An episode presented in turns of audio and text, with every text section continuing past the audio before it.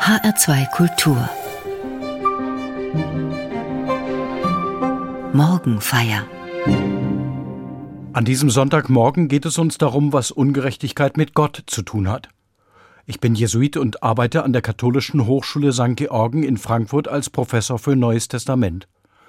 Mit meiner Kollegin Pfarrerin Anne-Kathrin Helms von der evangelischen Gemeinde im Stadtteil sitzen wir sonntags oft in einer kleinen Runde zusammen und unterhalten uns über Gott und die Welt. Zuletzt darüber, dass wir bei Jugendlichen immer wieder das Wort ungerecht gehört haben. Voll ungerecht oder krass ungerecht. Zum Jugendwort des Jahres haben es diese Wörter noch nicht gebracht, aber Ungerechtigkeiten erfahren Jugendliche häufig. Deshalb haben wir Schülerinnen und Schüler einer Frankfurter Berufsschule gefragt, was ist für dich ungerecht? Die Antworten kamen schnell. Dass Frauen weniger Lohn bekommen als Männer, dass Menschen, die arm sind, wie Dreck behandelt werden, dass Menschen aus anderer Herkunft schlechtere Startchancen haben als Deutsche. Im Gespräch ist bald klar, solche Ungerechtigkeiten haben die Schülerinnen und Schüler zum Teil selbst erfahren, in ihren Familien oder sie haben sie in ihrer Nähe beobachtet. Ungerechtigkeit gibt es auch in ihrem Alltag.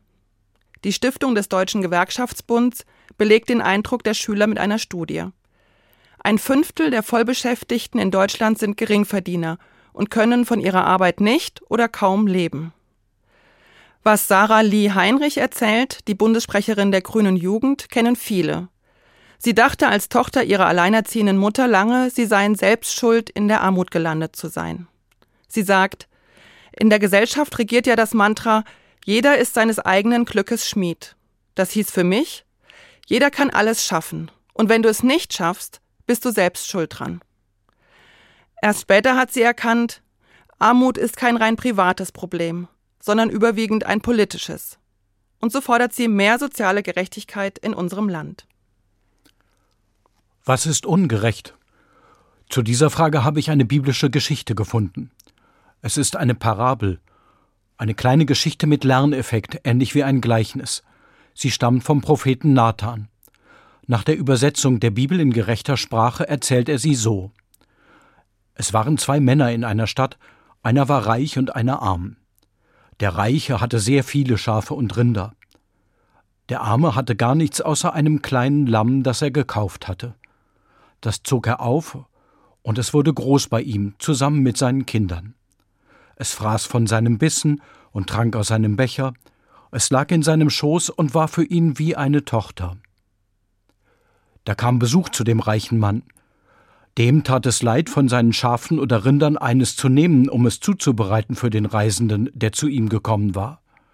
Drum nahm er das Lamm des armen Mannes und bereitete es für den Mann zu, der zu ihm gekommen war.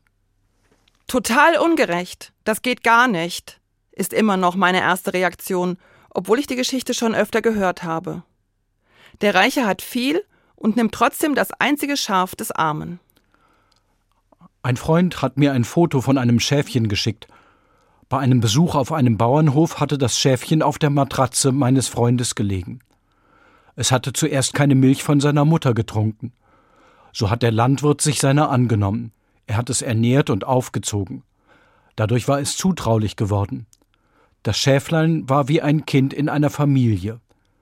Eisbär haben sie es genannt. Die Freunde der Familie waren auch seine Freunde. Auf dem Foto sieht man, wie das Schäflein mit treuem Blick auf der Matratze liegt.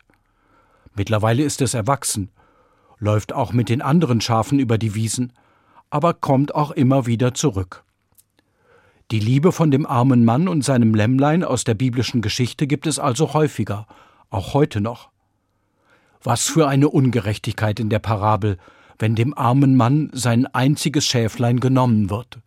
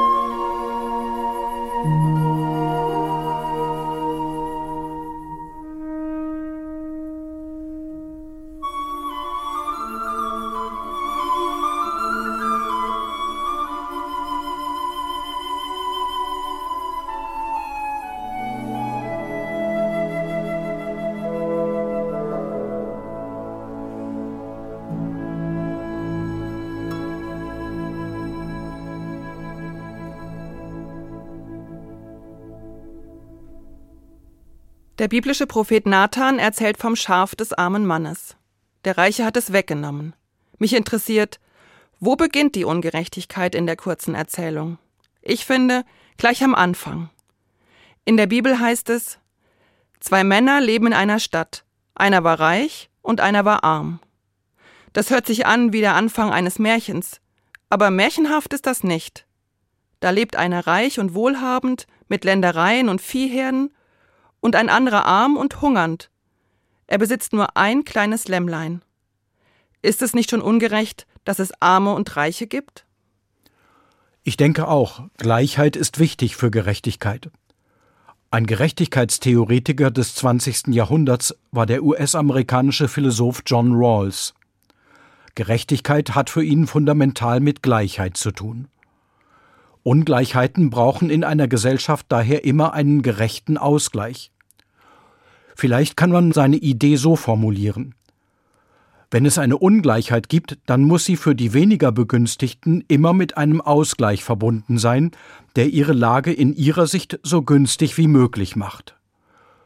Wenn ein Konzern zum Beispiel einen neuen großverdienenden Manager einstellt, dann müssen auch die geringverdienenden Arbeiter eine spürbare Lohnerhöhung bekommen. Sonst ist es ungerecht. Wenn die Bibel von Gerechtigkeit spricht, geht sie oft nicht zuerst von der Situation der Gleichheit aus, sondern von der der Ungleichheit. Gerechtigkeit im Alten Testament der hebräischen Bibel meint, denen, die unter Ungleichheit leiden, wird wieder Gerechtigkeit zuteil. Gerecht ist also jemand, der aus Situationen der Not und der Bedrängnis befreit. Für die Bibel ist Gott gerecht. Zum Beispiel, weil er das Volk Israel aus der Sklaverei in Ägypten herausholt. Auch Menschen können Gerechte sein, wenn sie so handeln wie Gott. Gerechtigkeit stellt einen Zustand von Richtigkeit wieder her. Nur eine gerechte Gemeinschaft ist eine richtige Gemeinschaft, wo Schwächere sich zu Hause fühlen, Sonderlinge willkommen sind und niemand Angst haben muss, dass ihm das, was ihm lieb ist, willkürlich genommen wird. Da herrscht Gerechtigkeit. Der Mann in der Parabel tut genau das Gegenteil. Das ist ungerecht.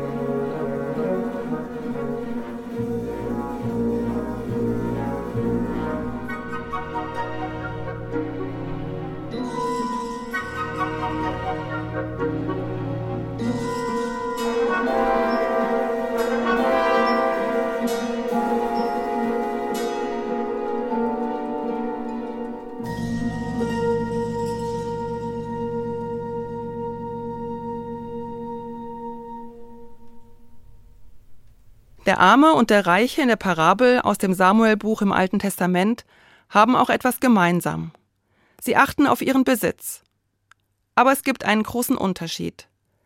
Der Arme gibt dem Lämmchen von seinem Hab und Gut. Er gibt ihm zu essen und lässt ihn aus seinem Becher trinken. Er liebt es so sehr wie sein eigenes Kind. Deshalb darf es auch in seinem Schoß sitzen. Dort wird es gehätschelt und getröstet, eben wie ein Kind. Das Lämmchen gehört zur Familie. Es gehört zur Gemeinschaft dazu. Beim Reichen ist es anders. Er gibt nicht, er nimmt. Er nimmt das Lamm des armen Mannes. Dabei zeigt er überhaupt kein Mitgefühl. Er ist egoistisch. Er tastet das Einzige an, was der Arme hat, nur weil er seinen eigenen Besitz nicht berühren will. So raubt er das Lämpchen des Armen und reißt damit dessen Familie auseinander. Wer einen Raub begeht, beugt das Recht. Aber die Parabel will noch mehr. Sie prangert die wirtschaftliche Ausbeutung eines ohnmächtigen Armen durch einen mächtigen Reichen an. Der Prophet Nathan erzählt die Geschichte nicht einfach so. Er erzählt sie dem großen König David. Als Kind war David Hirte. Er kannte sich aus mit Schafen. Schon früh war er zum König gesalbt worden und kam an den Hof seines Vorgängers Saul. Dort sollte er den trübsinnigen und herrschsüchtigen König Saul mit seiner Musik auf der Lyra besänftigen. David wurde immer beliebter und er wurde immer stärker. Irgendwann war klar, das Volk der Israeliten will, dass David König wird. Als Saul tot ist, wird David endlich König. Aus dem kleinen Hirtenjungen ist ein mächtiger Herrscher geworden. Er lebt mit seinen vielen Frauen und Dienern nun im prächtigen Königspalast. Während sein Volk im Krieg ist, ist König David zu Hause geblieben. Obwohl es in der Bibel heißt, es ist die Zeit, in der die Könige in den Krieg ziehen, ist David zu Hause und hält offenbar eine Siesta. Er steht von seinem Lager auf und sieht, wie eine wunderschöne Frau badet. Die Frau ist schön, aber wie David sich jetzt verhält, ist gar nicht schön. Sofort schickt er Diener, um sich nach ihr zu erkundigen. Es ist Bathseba, die Ehefrau von Uriah, einem Soldaten, der von einem Nachbarvolk der Israeliten stammt, ein Einwanderer also. David interessiert sich aber weniger für ihre Person, für ihren Namen und für ihre Herkunft. Er lässt sie kommen und schläft mit ihr. Danach kehrt Bathseba in ihr Haus zurück. Sie ist schwanger geworden. Wie es ihr damit geht, darüber sagt die Bibel nichts. Das Einzige, was Bathseba dem König sagen lässt, ist, ich bin schwanger. Für Bathsebas Mann Uriah interessiert sich David erst, als er das hört. David versucht, Uriah die Schwangerschaft unterzuschieben. Deshalb lässt er Uriah aus dem Krieg nach Jerusalem zurückholen. Uriah kommt und wird vom König in sein Haus geschickt. Uriah aber geht nicht in sein Haus, sondern legt sich am Tor des Königshauses bei den Knechten nieder. Als David das erfährt, lässt er Uriah noch einmal kommen. Er fragt ihn, warum er nicht in sein Haus gegangen sei. Uriah sagt ihm, in diesen Kriegstagen muss er bei seinen Soldaten bleiben. Er will nicht zu Hause essen, trinken und mit seiner Frau schlafen, während seine Kameraden nicht so privilegiert sind. Er sagt, so etwas tue ich nicht. Uriah ist treu, Gott seinen Mitsoldaten, seiner Frau und sogar dem König. Obwohl Uriah ursprünglich von einem anderen Volk kommt, bringt er zum Ausdruck, wie wichtig ihm die Gebote des Gottes Israels sind. Er ehrt den Gott Israels. Als Fremder ist er mehr mit Gott und seinem Volk verbunden als der König David. Weil Davids Plan nicht aufgegangen ist, schickt er Uriah zurück in den Krieg. Dort wird er in erster Reihe im Kampf gegen die Feinde sterben. So hatte es David seinem Heerführer aufgetragen.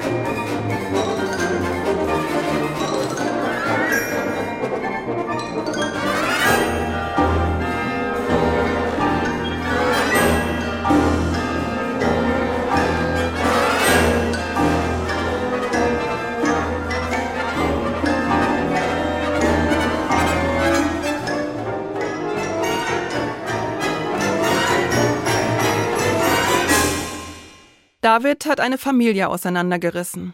Er hat ein Menschenleben auf dem Gewissen. Er hat seinen Reichtum und seine Macht benutzt, um sich noch mehr zu nehmen, als er sowieso schon hat. So hat er sich die einzige Frau des Uriah genommen, während Uriah sein Leben gegeben hat für die Israeliten. Ein Fremder verhält sich richtig, während der König ein Verbrecher ist. Und trotzdem ist David als der größte König in die Geschichte der Bibel eingegangen. So ist die Realität, denke ich oft. Dagegen kann man nichts machen. Es wird immer Mächtige und Ohnmächtige geben und Arme und Reiche. Meine Mutter hat oft gesagt, der Teufel scheißt immer auf den größten Haufen. Sie hat damit schulterzuckend gemeint, an der Ungerechtigkeit in der Welt kann man nichts ändern. So ist eben unser Leben. Aber die Geschichte der Bibel sieht das nicht so. Indem der Prophet Nathan dem König David die Parabel vom reichen und vom armen Mann erzählt, gibt er dem König eine Chance. Er soll selbst darauf kommen, er soll verstehen, dass sein Verhalten schlecht ist und ungerecht. Nathan schafft das, indem er David eine neue Perspektive ermöglicht. Nathan bringt David dazu, sein Verhalten als Sünde zu sehen. Als David Nathans Geschichte vom Lamm des armen Manns gehört hat, wurde er zornig und sagte Bei Gott, der Mann, der das getan hat, verdient den Tod. Nathan sagt ihm auf den Kopf zu Du bist der Mann. Durch die Geschichte wird David klar, ich habe ungerecht gehandelt. Ich bin wie der reiche Mann, der dem Armen sein Lämmchen genommen hat. Nur weil er das selbst erkannt hat, ändert er sich auch.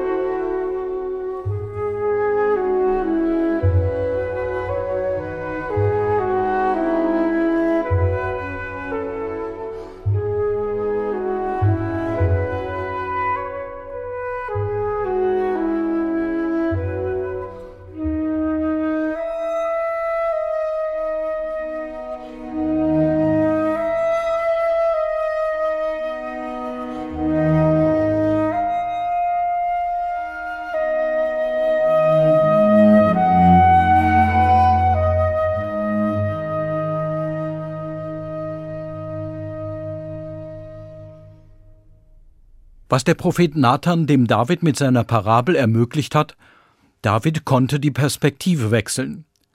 Mit der Geschichte vom armen Mann und seinem Lämmlein hilft er ihm, das Unrecht zu verstehen, das er Uriah angetan hat, als er sich dessen Frau genommen hat und ihn danach ermorden ließ. An zwei Stellen erwähnt die Bibel dabei Gott. Gott schickt den Propheten Nathan zu David. Und als David über den reichen Mann in Nathans Gleichnis in Zorn gerät, ruft David den Namen Gottes an. Bei Gott. Der Mann, der das getan hat, verdient den Tod. Das ist kein Zufall, denn der Gott der Bibel steht auf der Seite der Armen. Ich glaube, dass Gott den Menschen auch heute oft in ihr Herz ruft, voll ungerecht, was da gerade geschieht. Leider gibt es zu viele Menschen, die Gottes Stimme nicht hören. Menschen können Arme und Obdachlose übersehen, sie ignorieren und ihnen Unrecht tun. Die Botschaft von Nathans Geschichte ist, Gott hält den Armen die Treue. Gott hört den Hilfeschrei derer, die in Not geraten. Und denen, die Unrecht tun, hilft er zum Umdenken, zum Umkehren. Mir gefällt, dass bei Gottes Gerechtigkeit nie die Strafe im Vordergrund steht. Sein Ziel ist es, die Gemeinschaft wiederherzustellen. Er will, dass Beziehungen gelingen. In Nathans Geschichte gelingt Gott das sogar bei David, der so ungerecht war. Weil David sein eigenes Unrecht einsieht, gelingt es ihm, Gottes Perspektive auf das Geschehene zu sehen. David hat endlich verstanden. Den getöteten Ehemann von Bathseba hat das nicht wieder lebendig gemacht. Aber David hat in Zukunft versucht, mit den Augen Gottes auf Menschen zu schauen und zu fragen, was Gottes Wille ist. So ist er trotz der großen Schuld, die er auf sich geladen hat, bei Gott geblieben und Gott bei ihm. Ungerechtigkeit hatte mit Ungleichheit begonnen. Dass Ungleichheiten auch heute ungerecht sind, davon hatten die Jugendlichen gesprochen, die wir in der Berufsschule gefragt haben. Und auch die Sprecherin der Grünen Jugend, Sarah Lee Heinrich, hat erzählt, wie ungerecht ihr Leben im Vergleich zu dem ihrer Klassenkameradinnen war. Ich möchte den Schülerinnen und Schülern und auch Frau Heinrich sagen, Gott sieht die Ungerechtigkeit, die du erlebst oder erlebt hast. Ihm ist sie nicht egal. Ihm bist du nicht egal. Du bist ihm genauso viel wert wie jeder andere Mensch auch. Ich stehe auf deiner Seite. Und ich glaube, Gott sagt zu mir, schau nicht weg, schau genau hin. Lass dir erzählen, wie es Menschen ergeht, wo sie ungerecht behandelt werden, wo politische Entscheidungen die Ungleichheit vergrößern. Verlass immer mal wieder deinen eigenen Alltag und nimm die Perspektive von Menschen ein, denen es nicht so gut geht wie dir. Die Perspektive wechseln. Mit dem Blick Gottes und dem Gefühl derer, die unten in unserer Gesellschaft sind, auf die Welt schauen. Das kann ein erster Beitrag für mehr Gerechtigkeit sein.